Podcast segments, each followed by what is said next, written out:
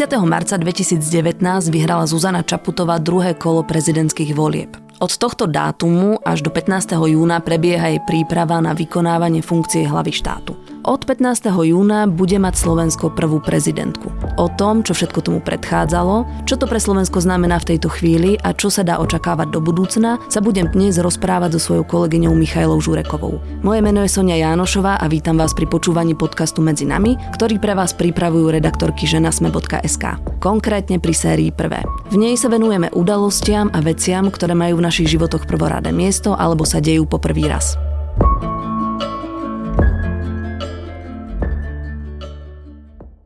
Miška, očakávala si, že Slovensko bude mať v roku 2019 prezidentku? Spočiatku vôbec, ale treba povedať, že tie očakávania sa v priebehu času menili, lebo iste každý, kto sledoval tie predvolebné prieskumy, tak videl, že Zuzana Čaputová od určitej chvíle začala výrazne rásť a to týmto očakávaniam vlastne nahrávalo. A jej víťazstvo sa zrazu zdalo byť oveľa pravdepodobnejšie, no ja sa priznám, že skeptická som bola až do konca. Nie je to prvá kandidátka, o ktorej sa na Slovensku vážne hovorí hovorilo. V roku 1999 sa o túto pozíciu uchádzala Magda Vašáriová a v roku 2009 zas Iveta Radičová. Po troch desaťročiach je teda vidieť nejaký posun. Mení sa podľa teba spoločnosť? No, v prvom rade chcem povedať, že nie som sociologička a nie som ani politologička, aby som to vedela kvalifikovane zhodnotiť, ale z takého laického pohľadu si myslím, že by nebola pravda, keby sme povedali, že sa spoločnosť nemení, takže podľa mňa áno, postupne, po viac či menej menších krokoch sa mení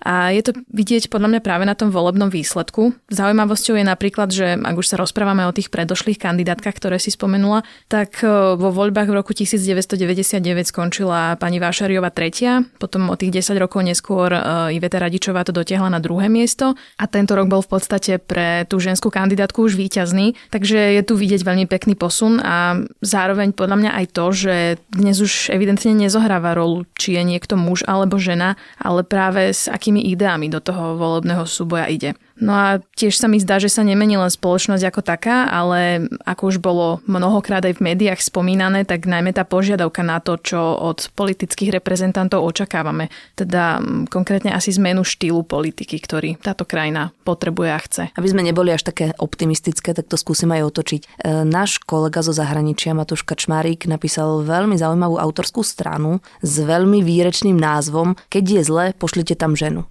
Matúš v tej autorskej strane poukazuje na to, že spoločnosť zvykne dávať priestor ženám až vtedy, keď je najhoršie. Nebolo to tak aj v tomto prípade? To si nie som úplne istá a určite z toho nemôžeme urobiť nejaké pravidlo. Ale ten fenomén, o ktorom Matúš píše, sa nazýva aj sklenený útes. V súvislosti so ženami je asi známejší uh, pojem sklenený strop, ktorý predstavuje akúsi neviditeľnú bariéru, ktorá im bráni zlepšiť ich postavenie, dostať sa na vyššie priečky, či už v politike, alebo v podnikaní, v manažmente a tak ďalej. No tento sklenený útes, o ktorom hovorí Matúš, znamená, že situácia je už natoľko zúfala, že práve toto vedúce postavenie obsadí žena, aby sme ako spoločnosť vyskúšali aj nejaké netradičné riešenia a zmenu. Tento pojem je aj reálne niekde pomenovaný? No, určite to nie je nejaký feministický výmysel, ak e, naražame práve na toto. Uh, ide v podstate o jav, ktorý už v roku 2004 opísal britský psychológ Alex Haslam a on v podstate súvisel s jednou štúdiou, podľa ktorej po vymenovaní žien na čelo firiem začali klesať akcie týchto firiem a začala klesať aj výkonnosť. Lenže tento psychológ zistil, že tá hodnota akcií začala klesať už predtým, ako ženu vymenovali na čelo tejto firmy, čiže sa ukázalo, že to vymenovanie nespôsobilo problémy vo firme, ale bolo to presne naopak, teda zlá situácia prispela k dosadeniu ženy na čelo firmy. Čiže to bola situácia, kedy už ako keby firma nemala čo stratiť? Rozumiem tomu správne? Asi tak nejako by sme to mohli povedať, lenže o to viac sú ženy v ťažšej pozícii, o to viac sa práve deje, že neúspejú takže sa vlastne ľahko môže stať, že ich vízie a plány, s ktorými prichádzajú na tú pozíciu, nie sú naplnené a potom to vyznieva tak, že vlastne zlyhali. Niečo podobné sa udialo aj po páde vlády Ivety Radičovej. Objavili sa podobné názory, ako napríklad, že ženy do politiky nepatria, alebo že teda Radičová zlyhala, nezvládla to a podobne. No a ja veľmi dúfam, že to nebude prípad aj Zuzany Čaputovej, pretože ak by sme súčasnú situáciu prirovnali k problémom v nejakej firme, tak vlastne naša spoločnosť je na to momentálne veľmi zlé, najmä čo sa týka, mm, najmä čo sa týka nedôvery v politikov, korupcie, prítomnosti mafie na Slovensku a mnohých ďalších problémov.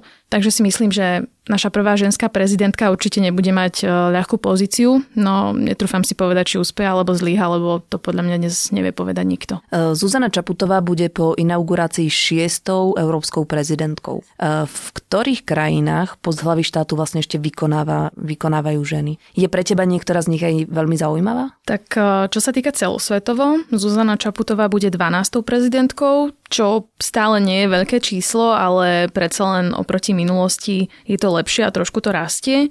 A to sa týka vlastne nielen tých prezidentských pozícií, ale napríklad aj premiérskych a podobne. Okrem našej krajiny sú v prezidentskom úrade ženy ešte v Estonsku, v Litve, Chorvátsku, Malte, Gruzínsku, Tajvane, Etiópii, Singapure, ďalej na Marshallových ostrovoch, v Nepále a v Trinidade a Tobago. Dúfam, že som vymenovala všetky. Niektoré z tých prezidentiek porazili svojich superov len s malým náskokom, niektoré sú v úrade už druhé volebné obdobie. Um, mnohé z nich sa angažujú v boji za práva žien a sú veľkými odborníčkami. A je niektorá z nich, ktorá ťa nejak mimoriadne oslovila alebo ktorá je veľmi zaujímavá? Tak podľa mňa každá z nich má za sebou svoj osobitý príbeh, každá je zaujímavá iným spôsobom a asi tu nemáme úplne e, čas na to, aby sme, e, aby sme nejako do detajlov riešili každú z nich, ale ak zostaneme v Európe, tak napríklad e, litovská prezidentka Dalia Grybauskajteová, ktorú prezývajú aj litovská železná lady, sa nebala veľmi výrazne ohradiť voči ruskej agresii na Ukrajine, za čo ju dokonca označili za extrémistku, alebo teda jej prejav označili za extrémistický. A svojský štýl vládnutia má zase chorvátska prezidentka Kolinda Grabarová Kitarovičová, ktorá je v krajine veľmi populárna a je známa ako veľká športová fanúšička, najmä ak si spomenieme na rôzne futbalové zápasy, na ktorých objímala členov chorvátskeho družstva a podobne. Vráťme sa teraz ale na Slovensko. Ty si sa venovala prezidentským voľbám aj e, z takého trošku iného pohľadu. Napísala si, že o prezidentke hovoríme jazykom plným sexizmu. Čo si ty myslela? Myslela som tým to, že ak sa aj v 21. storočí musíme stále pýtať, či je naša krajina pripravená na ženu prezidentku, tak to je podľa mňa absolútne absurdné. E, je to otázka, ktorá už do toho súčasného diskurzu podľa mňa nepatrí. Je absurdné, aby sme kvalifikovanosť na nejakú funkciu podmienovali otázkou o rode. Um, nehovoriac o tej samotnej kampanii, v ktorej sa celkom jasne prejavoval mačizmus, ak to tak môžeme nazvať. Uh, veď už len keď si spomenieme na označenie ako neznáma dievčinka, prípadne, že Čaputová vystupovala v televíznych debatách pôvabne a to je tak všetko, ako povedali určití politickí predstavitelia. Uh, potom tu máme také prejavy, že jej politickí kolegovia ju označujú ako Zuzku a Zuzanku. To nie je v poriadku? Ak by sme si predstavili, že treba s dosluhujúcemu prezidentovi familiárne hovoríme Andy alebo premiérovi Peťo, tak uh, neviem, aký by sme z toho mali pocit, uh, lebo aj to oslovenie v podstate poukazuje na nejakú úctu a rešpekt voči osobe. No a čo sa týka samotného sexizmu, teda diskriminácie na základe rodu, tak uh, v Čaputovej prípade ide často aj o to, že jej oponenti chcú znižovať jej hodnotu tým, že upriamujú pozornosť skôr na jej výzor, na súkromie, na to, či je výdata, rozvedená a podobne a to ide do popredia oveľa viac ako jej profesionálne schopnosti. Ja teraz položím takú tú sugestívnu otázku. Čo si myslíš, aká bude Zuzana Čaputová prezidentka? Zdá sa mi, že už teraz na začiatku budeme môcť povedať, že, že s mnohými vecami bude musieť bojovať, čo je dosť smutné a bude to podľa mňa pre ňu veľká výzva, ale určitý súboj zviedla v podstate už v tých voľbách a vyhrala ho.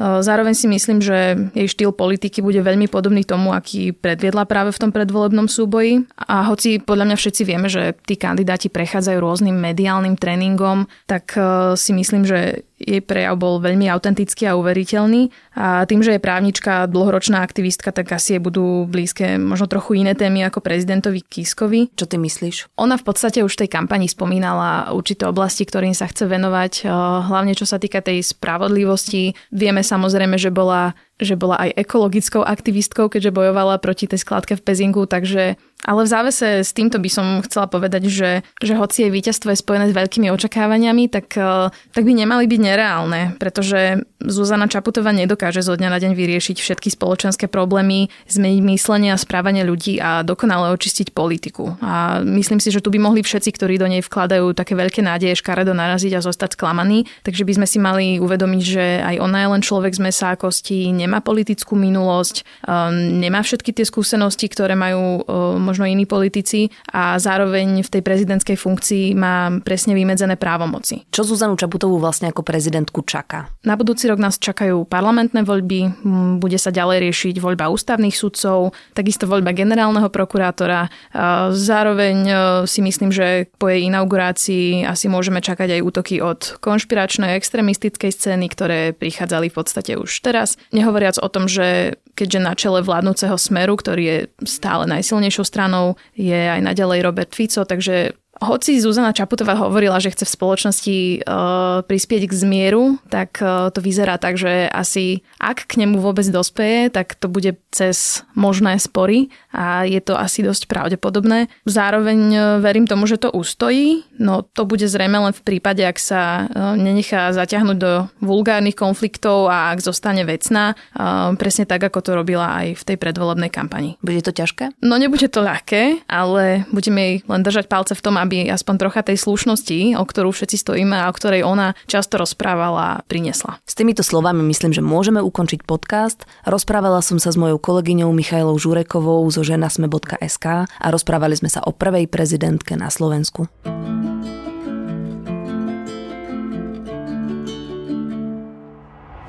Podcast Medzi nami a jeho séria Prvé vychádza každý týždeň v útorok. Odoberať ho môžete vo svojej podcastovej mobilnej aplikácii na platforme Google Podcasty, Apple Podcasty a Spotify. Všetky diely nájdete aj na webe sme.sk lomka medzi nami. Podcasty môžete aj ohodnotiť. Ak nám chcete poslať pripomienku, pridajte sa do podcastovej skupiny Denníka Sme na Facebooku alebo nám napíšte na e-mail ženazavináčsme.sk. Moje meno je Sonia Jánošová a na tvorbe podcastu sa podielali aj Matej Ohrablo a Dedinsa Žilová.